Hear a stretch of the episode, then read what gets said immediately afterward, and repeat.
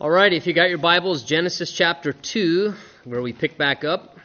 And particularly tonight, just because we kind of ended where we did last week there at the end of verse 17, as I mentioned on Sunday morning, I just want to really focus in on the remainder of chapter 2 as it covers for us really the institution of marriage. And uh, let me say, as, as a preface even to tonight's study, um, my intention is not to be politically uh, correct, but to be scripturally accurate.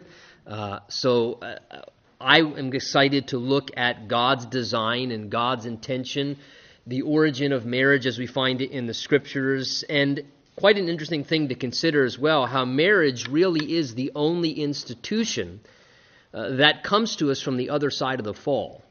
Uh, and, and, that's insightful to me. That of the many institutions that we have, you know, we have the institution of government and, and many other things that God instituted, but the one thing that was instituted that comes to us from the other side of the fall is marriage, which I think just all the more reminds us of the sacredness of it of the fact that it is something that uh, is extremely honorable. Hebrews 13 tells us marriage is honorable among all, but yet adulterers and fornicators God will judge. That, that God sees the marriage relationship as something sacred. Uh, Jesus himself, remember, even when he began to speak about marriage, uh, as they debated with him.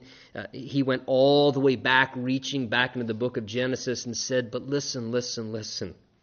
From the beginning, this is how it was. And he went all the way back prior to the time of the fall. Granted, divorce had entered in, and problems, and human selfishness, and all these things, and distortions, as we have even in today's culture of what marriage is really supposed to be. And Jesus says, But wait, but from the beginning, don't you remember God created the male and female, and talked about Genesis 1, as we looked at last time together uh, there in the end of Genesis 1, 26 and 27, where God created man and woman. It says, And, and he made them male and female. Those purposeful gender distinctions to then, of course, bring them together, as we'll see the more lengthy, in depth description of tonight here in the end of chapter 2. And, and Jesus said, Look, what God therefore has joined, let not man separate. And how God sees that sacredness and that uh, tremendous importance upon the origin of the marriage relationship, even to this uh, very day. Now, remember as we look at this together, just by way of kind of background, Chapter 2, as I said, kind of it, it, zooms the lens back in. We sort of got the broad panoramic view of creation. We read that God created them male and female, commanded man and woman to be fruitful and multiply and fill the earth. And then and then it's almost as if the spirit of God sort of zooms in the lens and he comes back now in chapter 2 and as we began to see last time and he starts to fill in some more specific details about the creation of man and then of course as we'll see tonight uh, how God not only created male, but God how also God created female, and then of course brought them together, instituting marriage as a husband and wife. So we're looking now at those details. But we left off. Remember, God had created man. He had created Adam, and he placed Adam in this paradise garden environment we're told that what God set Adam into was a beautiful place. It was a pleasant atmosphere. Remember, there were gorgeous trees that were beautiful behold into the sight. There were rivers there. Uh, there was gold and precious stones. It had all types of wonderful food to partake of. Uh, God gave to Adam, remember, something productive to do. He put him and told him tend the garden and to keep it. So Adam had a responsibility. He had something to attend to every day. He had fulfillment. And then to add on top of that, wonderful satisfaction and paradise environment, he even had the very presence of God with him right there, walking among him and with him. Uh, so Adam had a tremendous experience, but yet we read here, again, by God's estimation, chapter 2, verse 18, that the Lord God said, regarding Adam in that existence still. The Lord God said, It is not good that the man should be alone. I will make him a helper comparable to him. Now, many times throughout the creation days, we read that God would say, and it was good, and it was good. And now here's the first time we read God saying here, by evaluation, it is not good. The idea is, is something is is incomplete. Not necessarily bad or evil, but something is incomplete. Now, remember, At the end of chapter 1, it tells us in chapter 1, verse 31, that God saw everything he had made, and indeed it was very good. Now remember, that is a statement God made after he created man and woman and joined them together as husband and wife. Then God said, Now that's very good.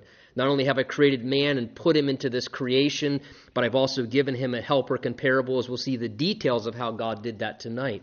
But prior to the time when God did that, we see here in chapter 2, verse 18, God makes an evaluation, or you could say God makes an analysis first, and then he, after making that evaluation, he then creates the way in which he's going to solve that problem. So God makes his evaluation and he says, This is something that needs to be addressed. And then God takes the responsibility to provide the solution for how to address that. The beginning of verse 18, basically, God is giving his evaluation as he looked upon man, whom he created in his perfection, yet God says of Adam, It is not good that man should be alone.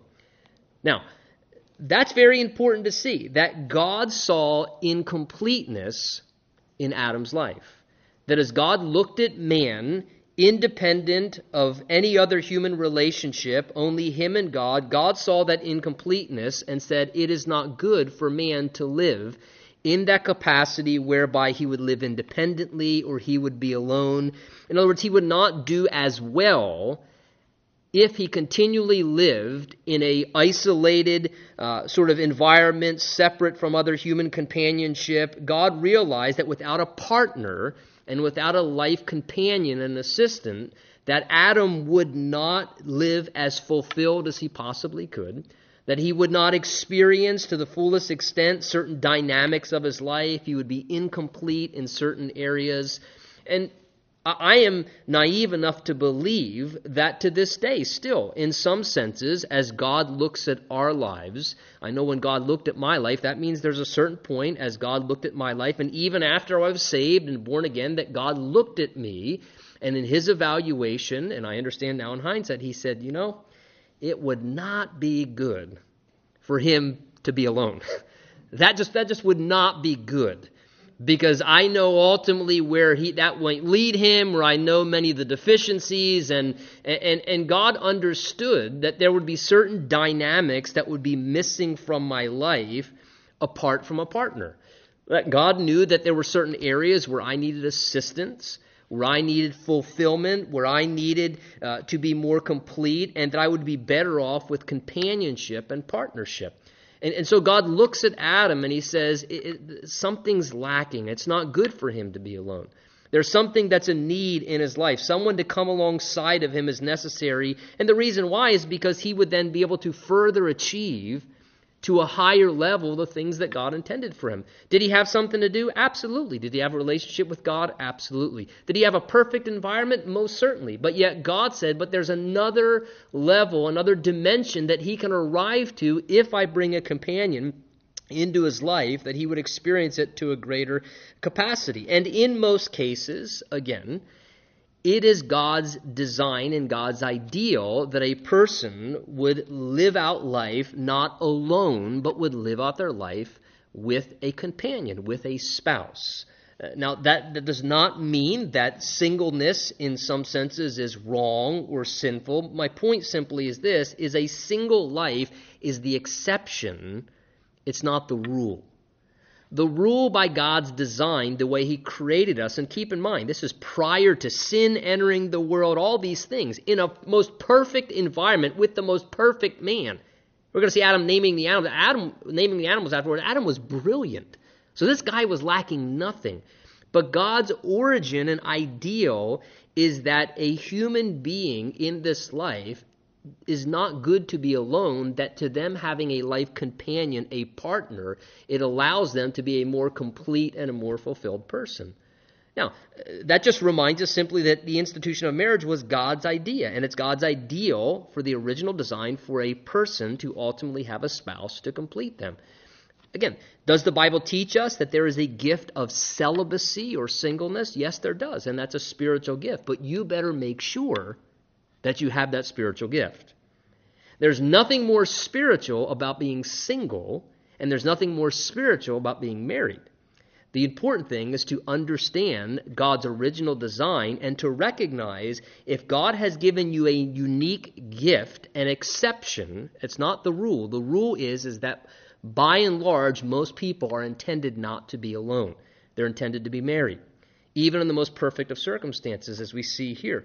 But there is the exception where someone could have that gift. So God says, not good that man should be alone. And then notice, God himself takes the initiative then to resolve the problem. He says, It's not good that the man should be alone. I will make him a helper comparable to him. Now, take note of this. I think there's something really beautiful to see here that Adam's wife was already in God's mind before she ever ended up in Adam's arms. Adam's wife was already in God's mind before she ever ended up in Adam's arms. God said it's not good for that guy to be alone. So he says, Here's what I'm going to do I'm his God. I created him, I designed him, I know what he needs in the way he's uniquely created. Therefore, I will make a helper comparable to him. So it was God's idea to supply a spouse. It was God's idea to create an assistant, a life partner to come alongside of him. And important to remember that, especially tonight if you're still in a status of being single, to realize listen, you have nothing to worry about. God already has in his mind exactly who you're supposed to be married to. God already has in his mind exactly who he's intended and designed and has created and began knitting them together in their mother's womb, knowing exactly how he knit you together in your mother's womb, so you can relax and realize that before that person ever ends up or ends up ended up in your arms, they were already in God's mind. God's taking care of the problem. And that allows us a sense of peace and rest where we don't have to feel like we have to go out hunting and chasing. And, and Adam didn't have to go running and climbing and looking around in the bushes. God was already preparing something. God had something in his mind. God says, I'm going to make taking initiative. I'm going to make a helper, he says, comparable to him. So God uniquely creates a spouse for Adam in the same way God uniquely creates a spouse for everyone else. The Bible tells us in Malachi that God changes not. God hasn't changed. He wouldn't do something different for you, even if he was going to do such a thing for Adam. God hasn't changed at all. He hasn't changed the rules, and therefore we can know God's custom designing who we're to be with. And notice what he was making. He says, I will make him a helper comparable to him. And the Hebrew there literally indicates a completer or, or a, a, a corresponding assistant, a, a, corresponding partner of the idea, somebody who supplies what the other lacks. Uh, you know, you know, you say north, she says south. And that's by design. You say McDonald's, she says no Olive Garden. You know, and that depends on who likes to spend more money, if you understand what I'm saying. It, but that's by design. God says, I'm going to create a helper comparable. Somebody that's comparable to you, a correspondent. Not someone who's a ditto copy of you. Someone who's a correspondent who will match together, if you can see the visual idea, you know, of, that will fill in the gaps. And where strengths and weaknesses, corresponding strengths or weaknesses, will merge together to make a stronger unit to make a more complete individual where two actually become one flesh, but different by design. Again, she is going to be different, God says, by design. Not inferior, just different. Again, we said last time, God created them male and female. God purposely made gender distinctions. Equality is the reality. It has nothing to do with this issue, oh, inferiority. No, not inferior, just different different by design. God created men the way He created men, and God created females the way He created females, with the intention of bringing them together to be corresponding partners in a relationship, that there might be mutual fulfillment, and that both of them might become more complete individuals.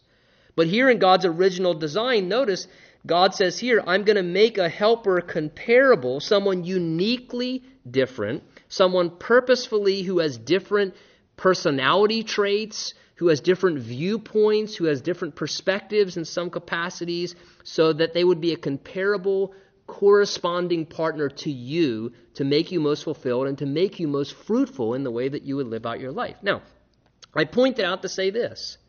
What is one of the things that we hear very often when people can't just get along in their marriage relationships. I'm not talking about you know something grievous like infidelity or or adultery. I, I'm just talking about two people who just are genuinely trying to to argue the fact we just do not get along. And they say, here's the term I often hear, and you often hear, and maybe you've said it we just have irreconcilable differences. Well, I understand that. That was by design. Do you see? It, it's such a contradictory point. We have irreconcilable difference. Correct. You're supposed to have irreconcilable differences. You weren't supposed to be ditto copies. You're supposed to be corresponding partners who you have extremes over here and she has extremes over there. And therefore, as you come together, you balance each other out. My wife and I are polar opposites. Other than both loving Jesus and having children, we have nothing in common. Nothing, sincerely. And we like each other too. I guess I should say that. I'm, tra- I'm attracted anyway. Still, I hope she is. But you know, other than that, we are vastly different but we are corresponding partners. And because of that, over 18 years of marriage, what begins to happen? Where I have extremes, and we all have extremes in our personalities, right? Where I have extremes and she has extremes, or we come together and like iron sharpening iron and we rub against each other, and yes, it creates sparks. Rub two pieces of iron together, see what happens when we dwell together, what's happened is my extremes have come more to the middle and her extremes have come more to the middle. And we've made each other more well rounded individuals. We've balanced each other out. We've assisted each other, whether it was through friction or, or challenges. It's a recognition hey, I need to not try and change you, I need to appreciate your differences. I need to value the fact that God made you the way He made you, but He made you purposefully different from me so that we would be correct for one another. And here God says of Adam, He says it's not good that he be alone. In other words, God saw there was a need in the man's life. God saw a deficiency there. And God saw that there were certain things that were lacking, and therefore God created the woman to fulfill those needs. He created the woman to come alongside to be a corresponding assistant, to be a completer to him, to supply the areas where he lacked as a man. And, and take special notice a helper comparable. Listen, and hear my heart, ladies, it does not say a completer, a completer. Okay? God's design is not for you to be competing with your husband. And sometimes that starts to happen.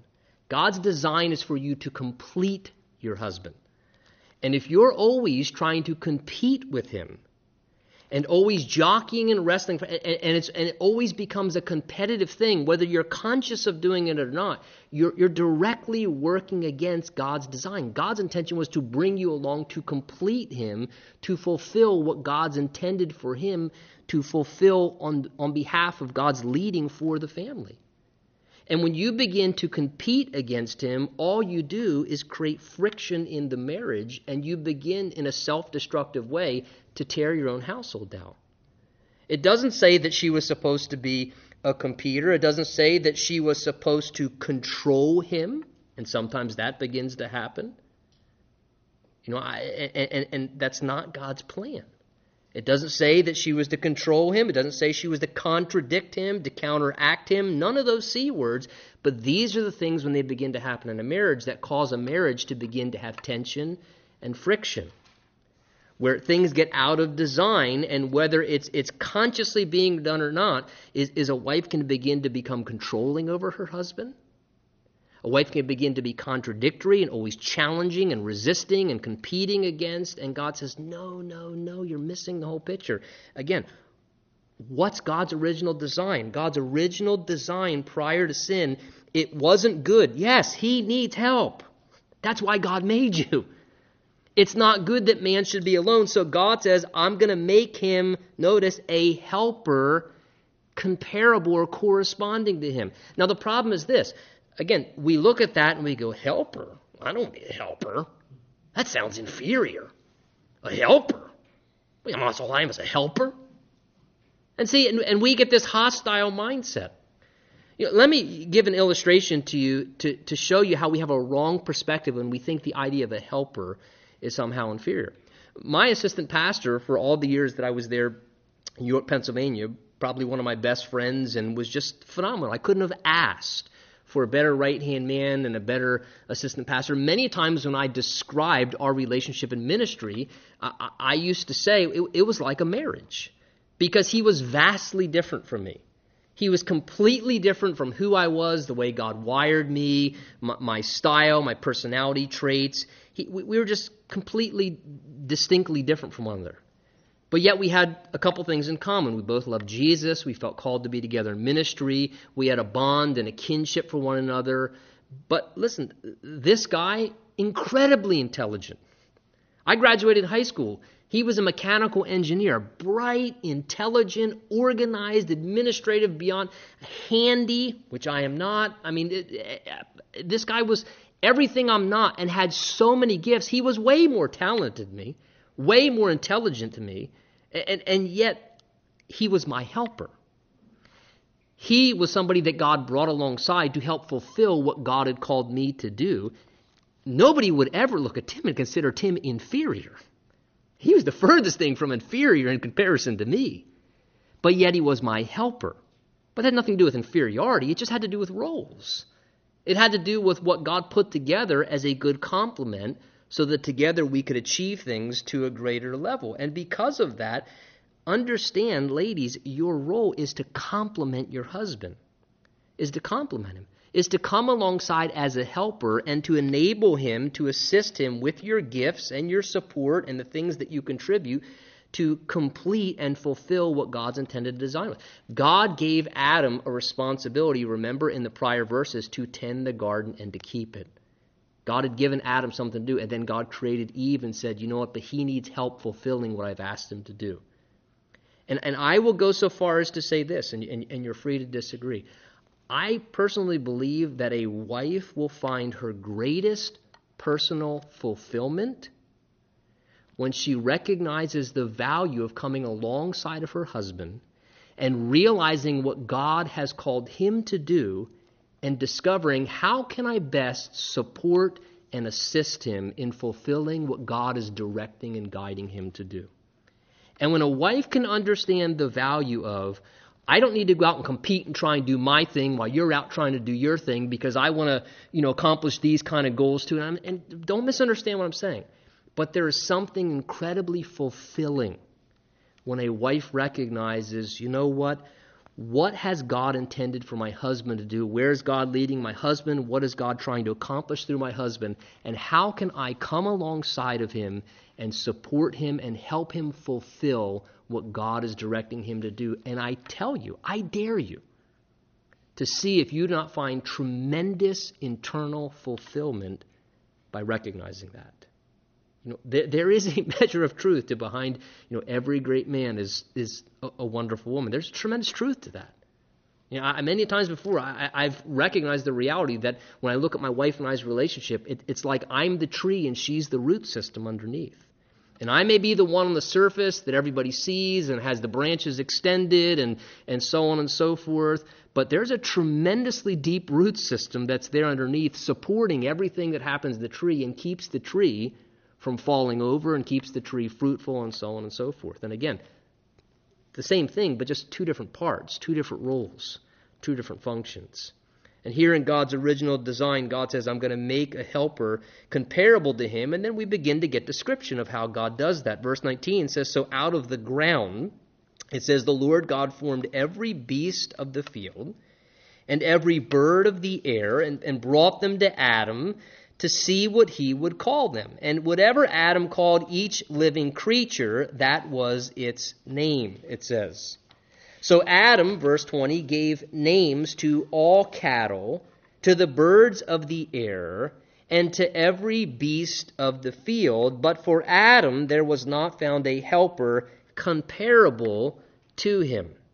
So look with me, if you would, what God does here. God takes Adam now through a process in his life there in the garden before he creates him, he takes him through a process whereby he gives Adam the awareness of his need for a female companion.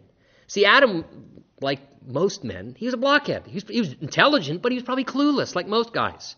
So here's Adam. And here's God saying, It's not good for you to be alone. I'm going to make a helper comparable to you. You need help. And he's going, what, what are you talking about, God? I mean, God, we got the best fruit. We've got rivers to fish in. It's you and I hanging out, all the animals. What, do you mean I'm, what do you mean I need help? What am I lacking? What am I missing? And he's not, so what does God do? God says, I need to take this guy through a process to show him the deep need in his life and to make him aware of the need for a female companion in partnership and awaken that desire within him for a spouse. So, what does God do? Interestingly, it tells us here in these verses that God begins to bring all the animals before Adam. And Adam begins to name all the animals. It shows you how incredibly brilliant. Remember, you know, Adam was a genius. Many times we think back on ancient people in history, and we, we think of some caveman, you know, barbaric, dragging the woman by the hair and grunt. Adam was brilliant. Adam's brain wasn't cursed with sin. Adam was the most brilliant individual that ever lived, created in the image of God, using every part of his brain the way God intended him to before other things started destroying it in the way that we do today with the curse of sin. And here's Adam, and he's beginning to name the animals. And no doubt, as you can just envision in your mind, consider what begins to happen. As the animals start to come to Adam and he's looking at them and he's naming them, he's also picking up on the reality Mr. Elephant, Mrs. Elephant, Mr. Bear, Mrs. Bear, Mr. Tiger, Mrs. Tiger.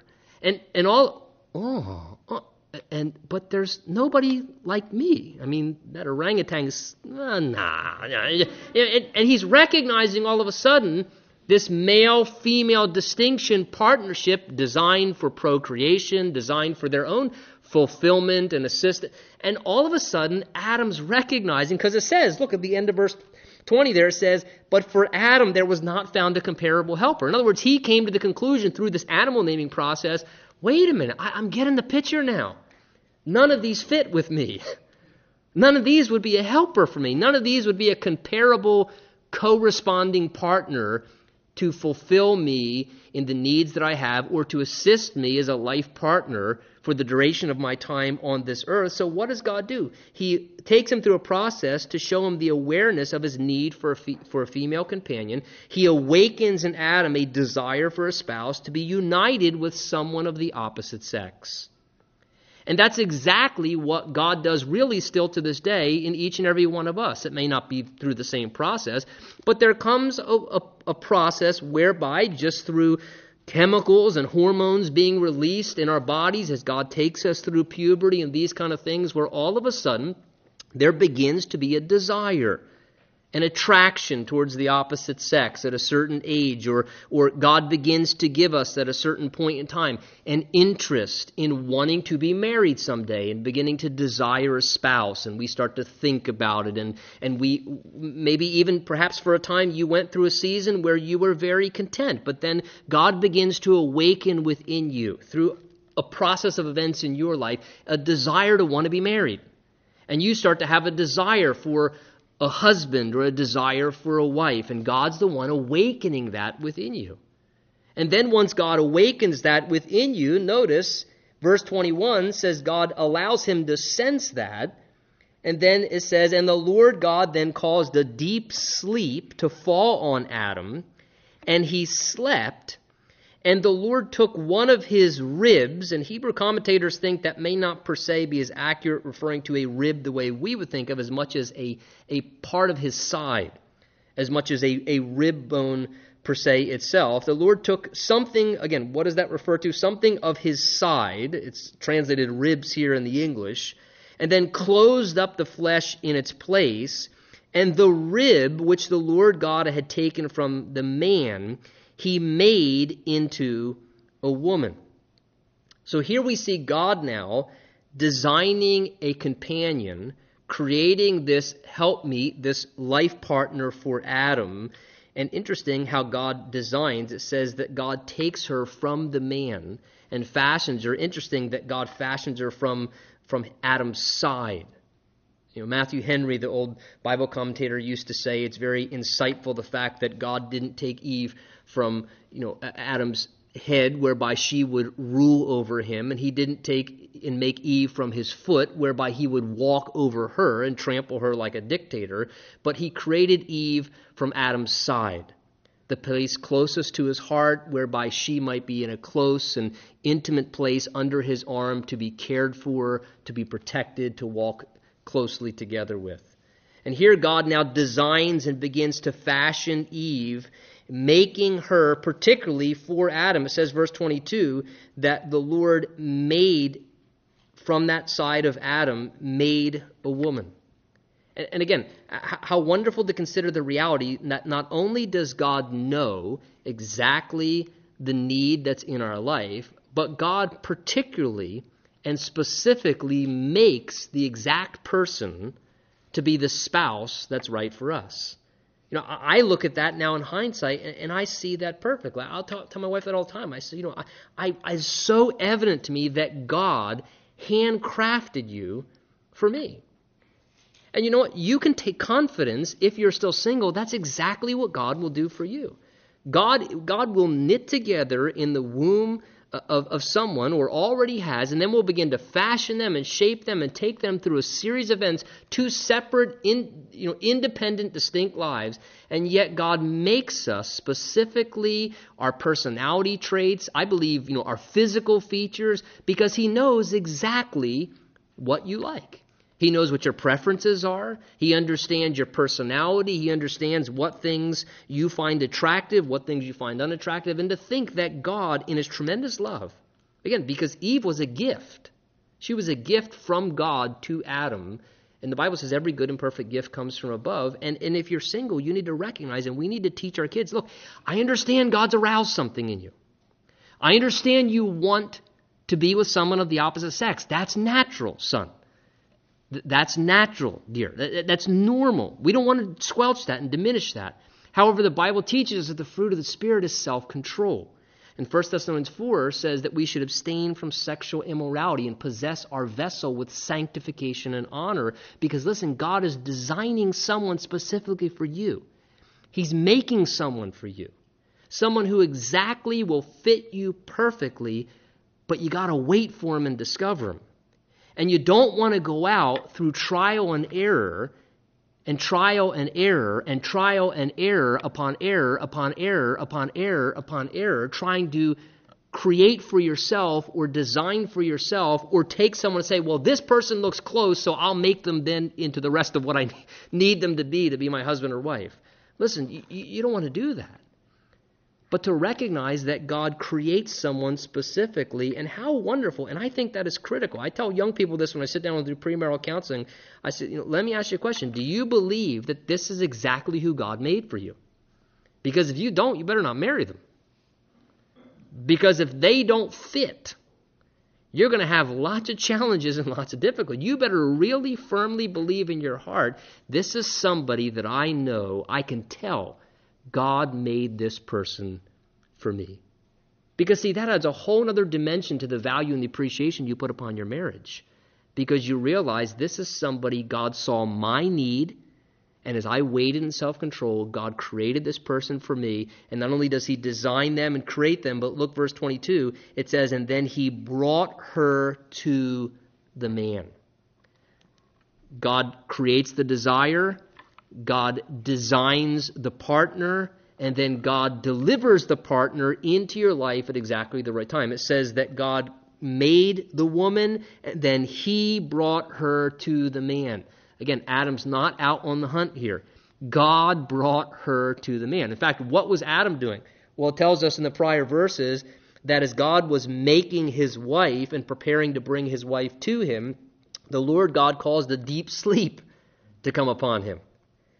And really, that honestly, that should be our prayer in the time prior to our marriage commitment. And that should be our prayer for our young people, for our children, for our singles. You know what, Lord? I know they have a desire. Just put them into a deep sleep while you finish making and fashioning who you have for them and, just put all put them into just put them into a coma, God. You know, because you know it is. If that's not the case, You, you see them salivating and panning, and even around the church they come, you know, and you can, you can see guys and gals doing this in the church, you know, and, and they're sal and they're, and they're running off to every singles club and this and that because they're on the hunt.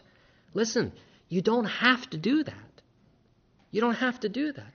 God knows the need.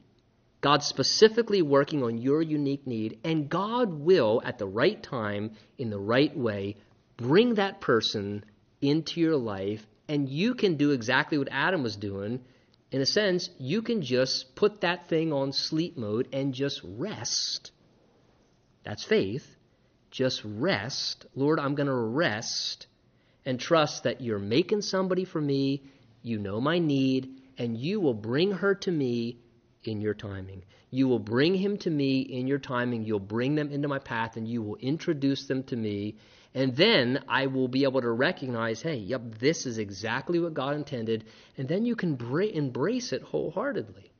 You know, there's nothing more wonderful than to be able to look at the person that you're married to and to know this is who God created for me and God brought you into my life. There's nothing more wonderful than that. To have that assurance and to live out your married life going, you know what? Why would I ever contradict or try and diminish something that God did that was divine? God created you for me, I can tell, and God brought you to me. God brought you into my life. There's something so solid and solidifying about that. And see, when you recognize that, then you understand what Jesus means when he says, Look, what God has joined, let not man separate. God's joined this, God's did this. And how wonderful you can look at your spouse and say, God brought that person into my life. I know he did and God put them into my path. And here, how wonderful to see that God was doing that very thing as God brought her to the man. Again, just such a great thing to be able to know and to have confidence in, and that we need to teach our singles, we need to teach our young people. To be able to realize that God will do that. That's God's design. That's God's plan. So God brings her to the man. And verse 23, look at Adam's response. Adam said, This is now bone of my bones and flesh of my flesh. So Adam, Adam realized. He realized what God did. This is Adam's response now. He recognizing after seeing the animals, oh, this, yes, this is what I've been waiting for now. This is bone of my bones, and this is flesh of my flesh, and she shall be called woman, or maybe if she was that attractive as Eve, well, whoa, man, and that's maybe where we got woman from, I don't know. But he said, She shall be called woman because she was taken out of man. She shall be called Isha, the Hebrew is. He doesn't use the term for Adam from man prior here. He uses the term for husband and wife here in the, in the Hebrew. She shall be called Isha, for she was taken out of Ish. There was something that Adam realized of the sacredness of the oneness, of the unity that God intended, that God formed her out of him and he formed her for him. And he says, She shall be called Isha, or woman, because she was taken out of man, out of Ish. God formed her that God might bring them back together in his complete openness. And when you look at the Hebrew there in verse 23, that Adam says, This is bone of my bones and flesh of my flesh, she shall be called woman. When you, when, when you look at the language there, the Hebrew clearly indicates exhilaration. It clearly indicates that he's very enthusiastic in his response here.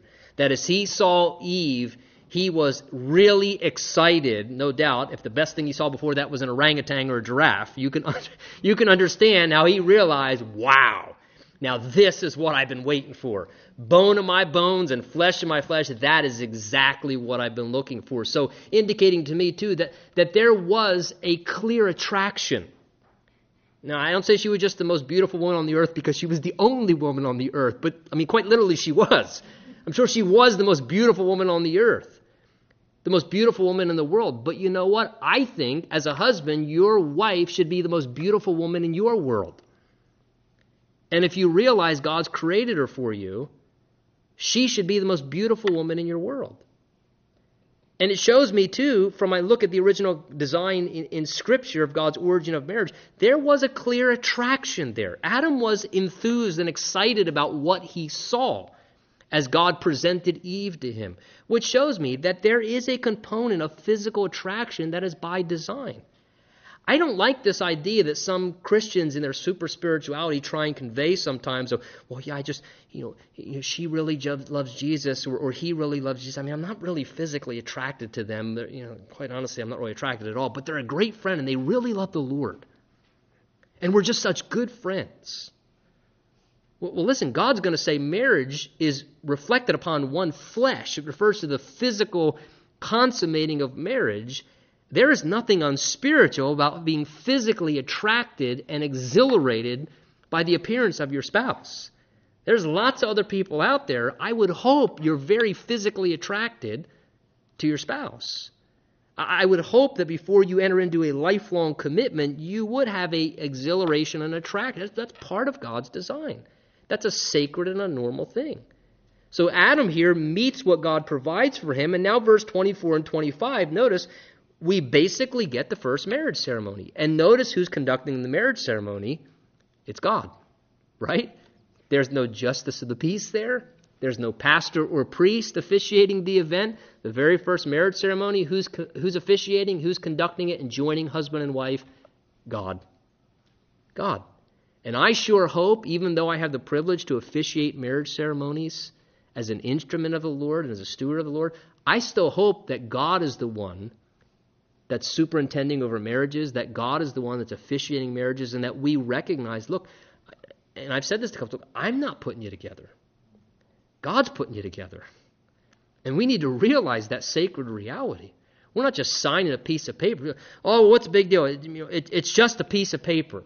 Well, let me tell you something. If, if marriage to you is just a piece of paper before you get married, it's going to be just a piece of paper after you get married. And if we have that mindset, oh, it's just a piece of paper, what's, what's the big deal? Or, or you know, no, it is so much more than that. It is God putting together a divine union of a man and a woman that He intended for one another to be together by design and bringing them together, letting them meet and account on one another, and then joining them together in matrimony in a lifelong monogamous relationship till death do them part. Verse 24, it says, Therefore a man shall leave his father and mother and be joined to his wife, and they shall become one flesh. And they were both naked, the man and his wife, and they were not ashamed. So notice a couple of things that we see really, call it what you will, the first marital vows, God's instruction, the, the first message as God presided over the first marriage relationship. Here is the institution of marriage. Here's the first time that we find a man shall leave his father and being joined to his wife. There's the first indication and description of marriage, husband and wife. And we notice a couple things. First of all, notice in marriage, God's design is independence. It says that a man shall leave his father and mother in order to be joined to his wife. One very, very essential and important aspect of the marriage relationship is independence for that husband and wife. It doesn't matter if they're 18, if they're 28, if they're 58.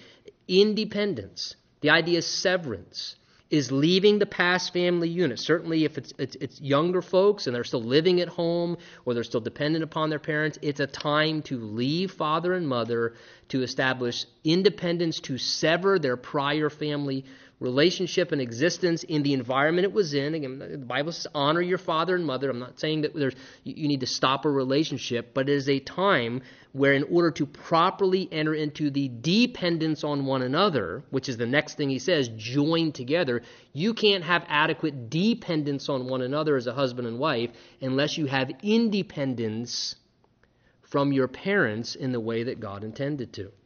So the first thing that God asked for, and again, remember, Adam and Eve didn't have parents. So this was written for us and future generations. Adam and Eve didn't have anybody to leave. There were only two people on the planet.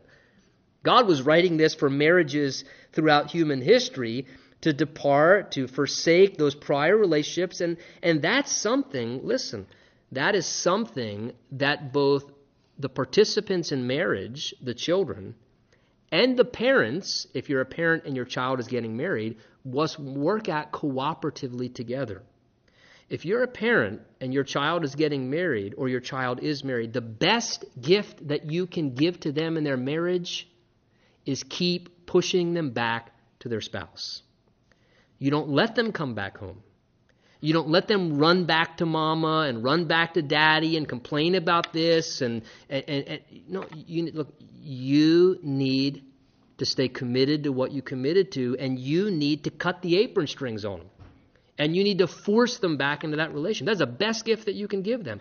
To keep forcing them back into that relationship and teaching them how to honor that commitment and not to continue to try and come back. They need that independence. You need to forcefully help them to, as much as possible, circumstantially, get out of the nest in every way physically, emotionally, and in all the dimensions of a marriage relationship so that they can have that healthy severance, so that they then can be the second thing joined oneness to their wife or to their husband. And there needs to be that, that independence and severance, and yet that adhering to the idea is total dependence on the other.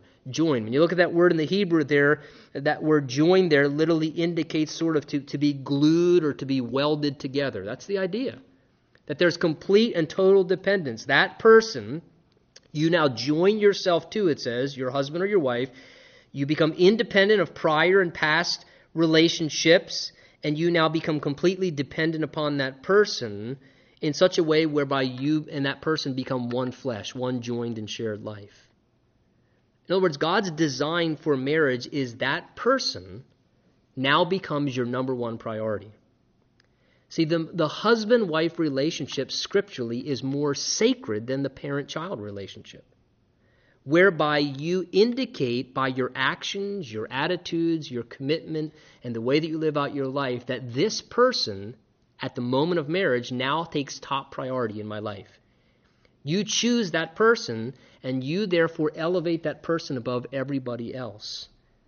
You know, I love if you just think about the reality, and I've heard this illustration before, and it's a very fitting illustration. If you just think about a marriage ceremony, think about what happens in a marriage ceremony. Here I am standing here up front. You have a husband waiting here for his bride.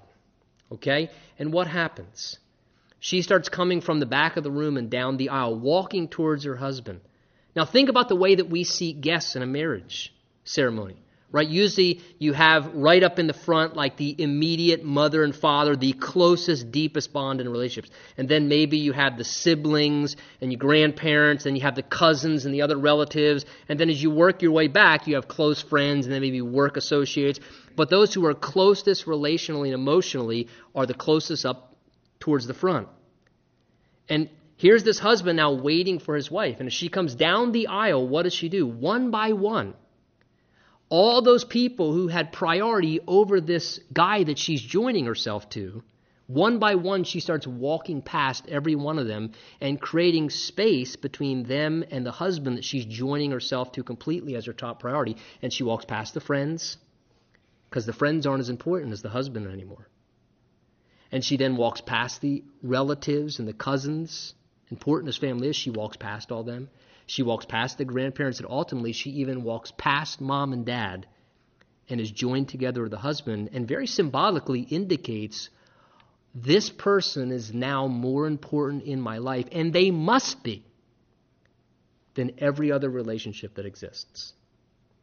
And if forced to choose, I will choose my spouse over every other person in my life. That's God's design. That's God's intention. You know, the greatest gift that you can give to your children if you are married is to demonstrate to them by action my top priority, my first commitment is to to my to my husband or my first commitment is, is to my wife, and even to indicate that to your children. Trust me, that will send tremendous stability to them and it will teach them how to have a good and a healthy marriage relationship. Don't ever allow anything. You need to draw a circle around your marriage invisibly whereby you at a certain point do not allow anybody to have access into that relationship because that is the numero uno most important person in your life. That's God's design.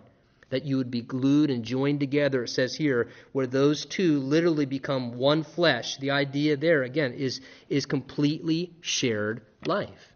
That you would become one flesh physically, and of course, that, that indicates the reality of, of intimacy Ultimately, the one flesh experience is manifest in its greatest fulfillment, what? In, in the bearing of children.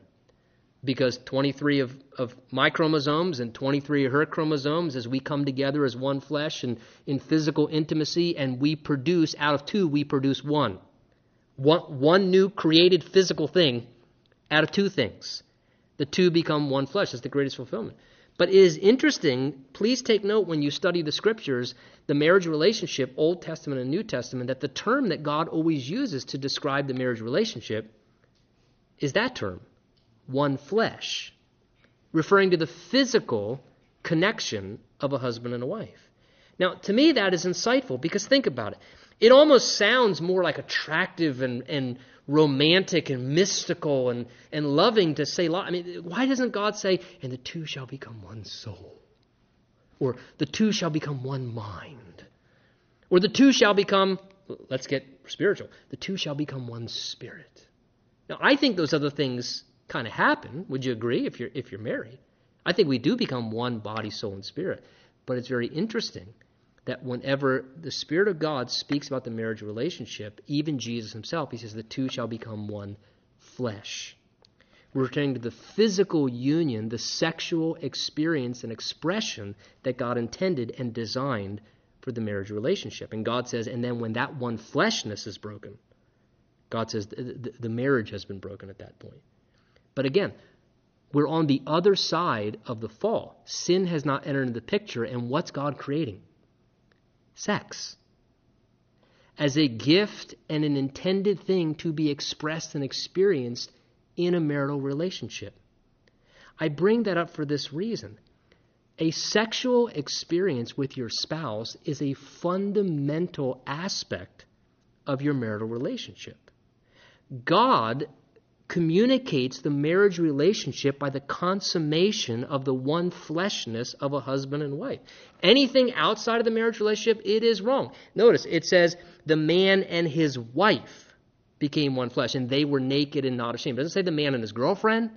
It doesn't say the man and his fiance. The but in the marriage relationship, God has given the sexual experience, and not just for procreation, but the scriptures teach for fulfillment and recreation and that there would be a bonding because you know as well as I do, there's a tremendous bonding that happens in the sexual experience.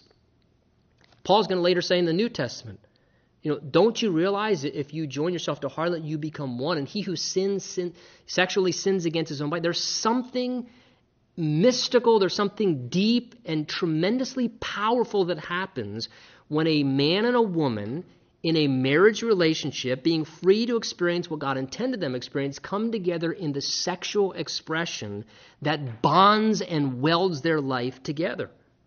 And it's something God intended by design. And, and it's something that is essential. Listen, I more than once have sat down with people having tremendous marital problems, and after a very short conversation, come to discover very quickly that they, for whatever reasons and excuses and issues, have forsaken sexual intimacy, and it has a very detrimental and destructive effect upon their marriage. It is an important part of the marriage experience.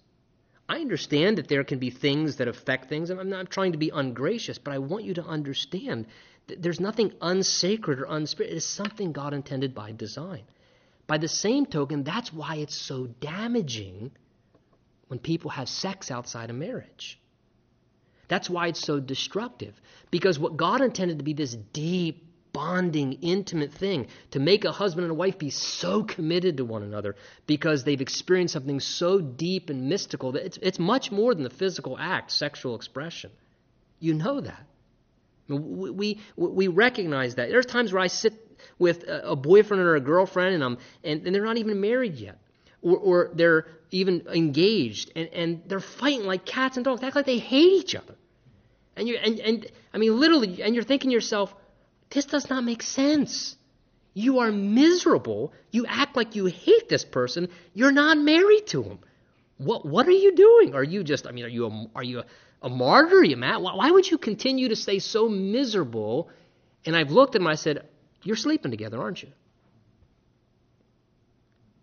And because you're sleeping together, you have built a bond in a very deep, mystical way whereby you don't even like each other, but you have bonded yourself together in a way outside of God's design that now has you in a real pickle.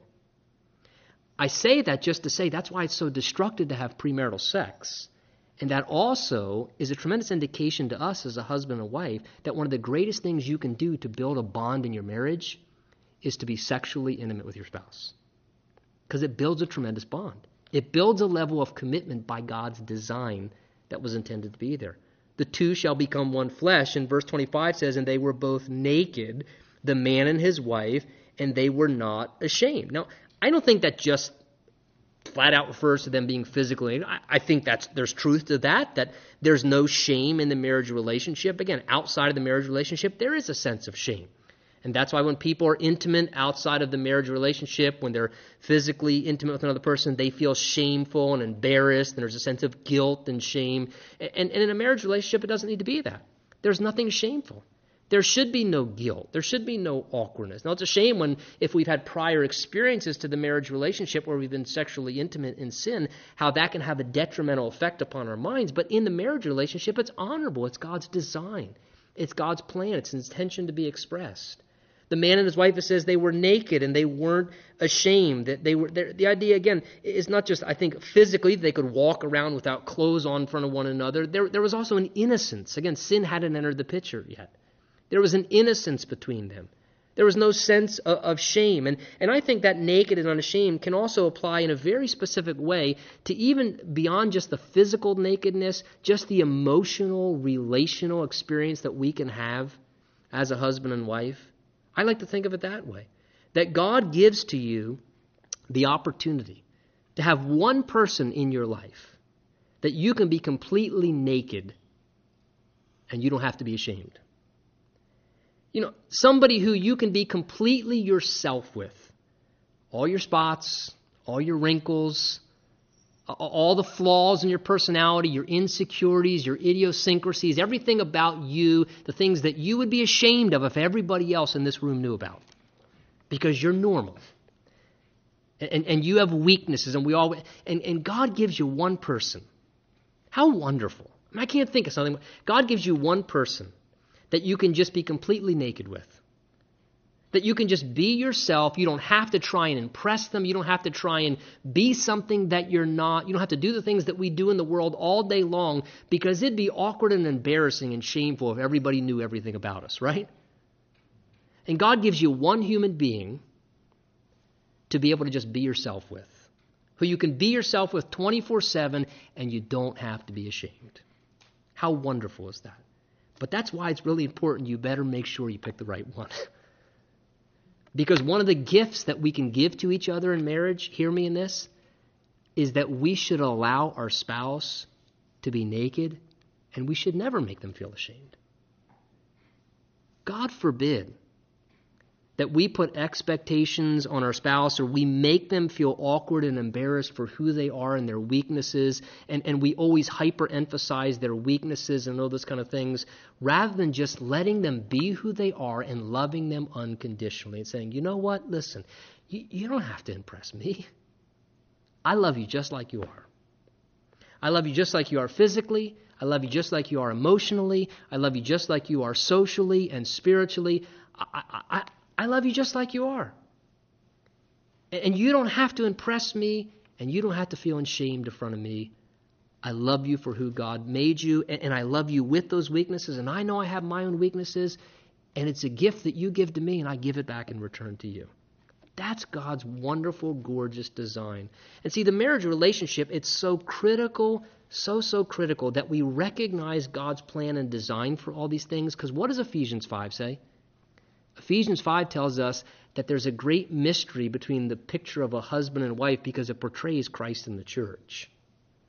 And as we live out our marriage relationships in all the ways God intended us to live out our marriage relationships, we become one of the greatest windows to what God's plan and intention is for Jesus, who's a gentle, loving bridegroom, and the church, who's supposed to be the bride of Christ. And our marriage is not just about personal fulfillment. It's also about public reflection of the world around us to our kids understanding what marriage is supposed to be as they grow up, and to the world because they see a picture of Christ and the church. You know, what great thing things God has laid before us. Again, is it what we see in the world? Is it what the world's teaching us? No. But we need to be scripturally accurate. What was God's design for marriage? This is a great text. You know, one night doesn't allow the opportunity to just soak and sink in the realities of, Lord, how does that apply for me as a husband? How does that apply for me as a wife? Or somebody who's still single, how does that apply for me to be responsive to the things that you're showing me? Let's stand, let's close out and pray together. Father, thank you for tonight and just the time to study this section of Scripture. And, and Lord, in some ways, we almost feel like as we look at something like this that we're treading on holy ground, Lord, to think that you designed marriage and husbands and wives and every aspect of the marital relationship, which certainly we, Lord, don't even fully grasp. We're still learning.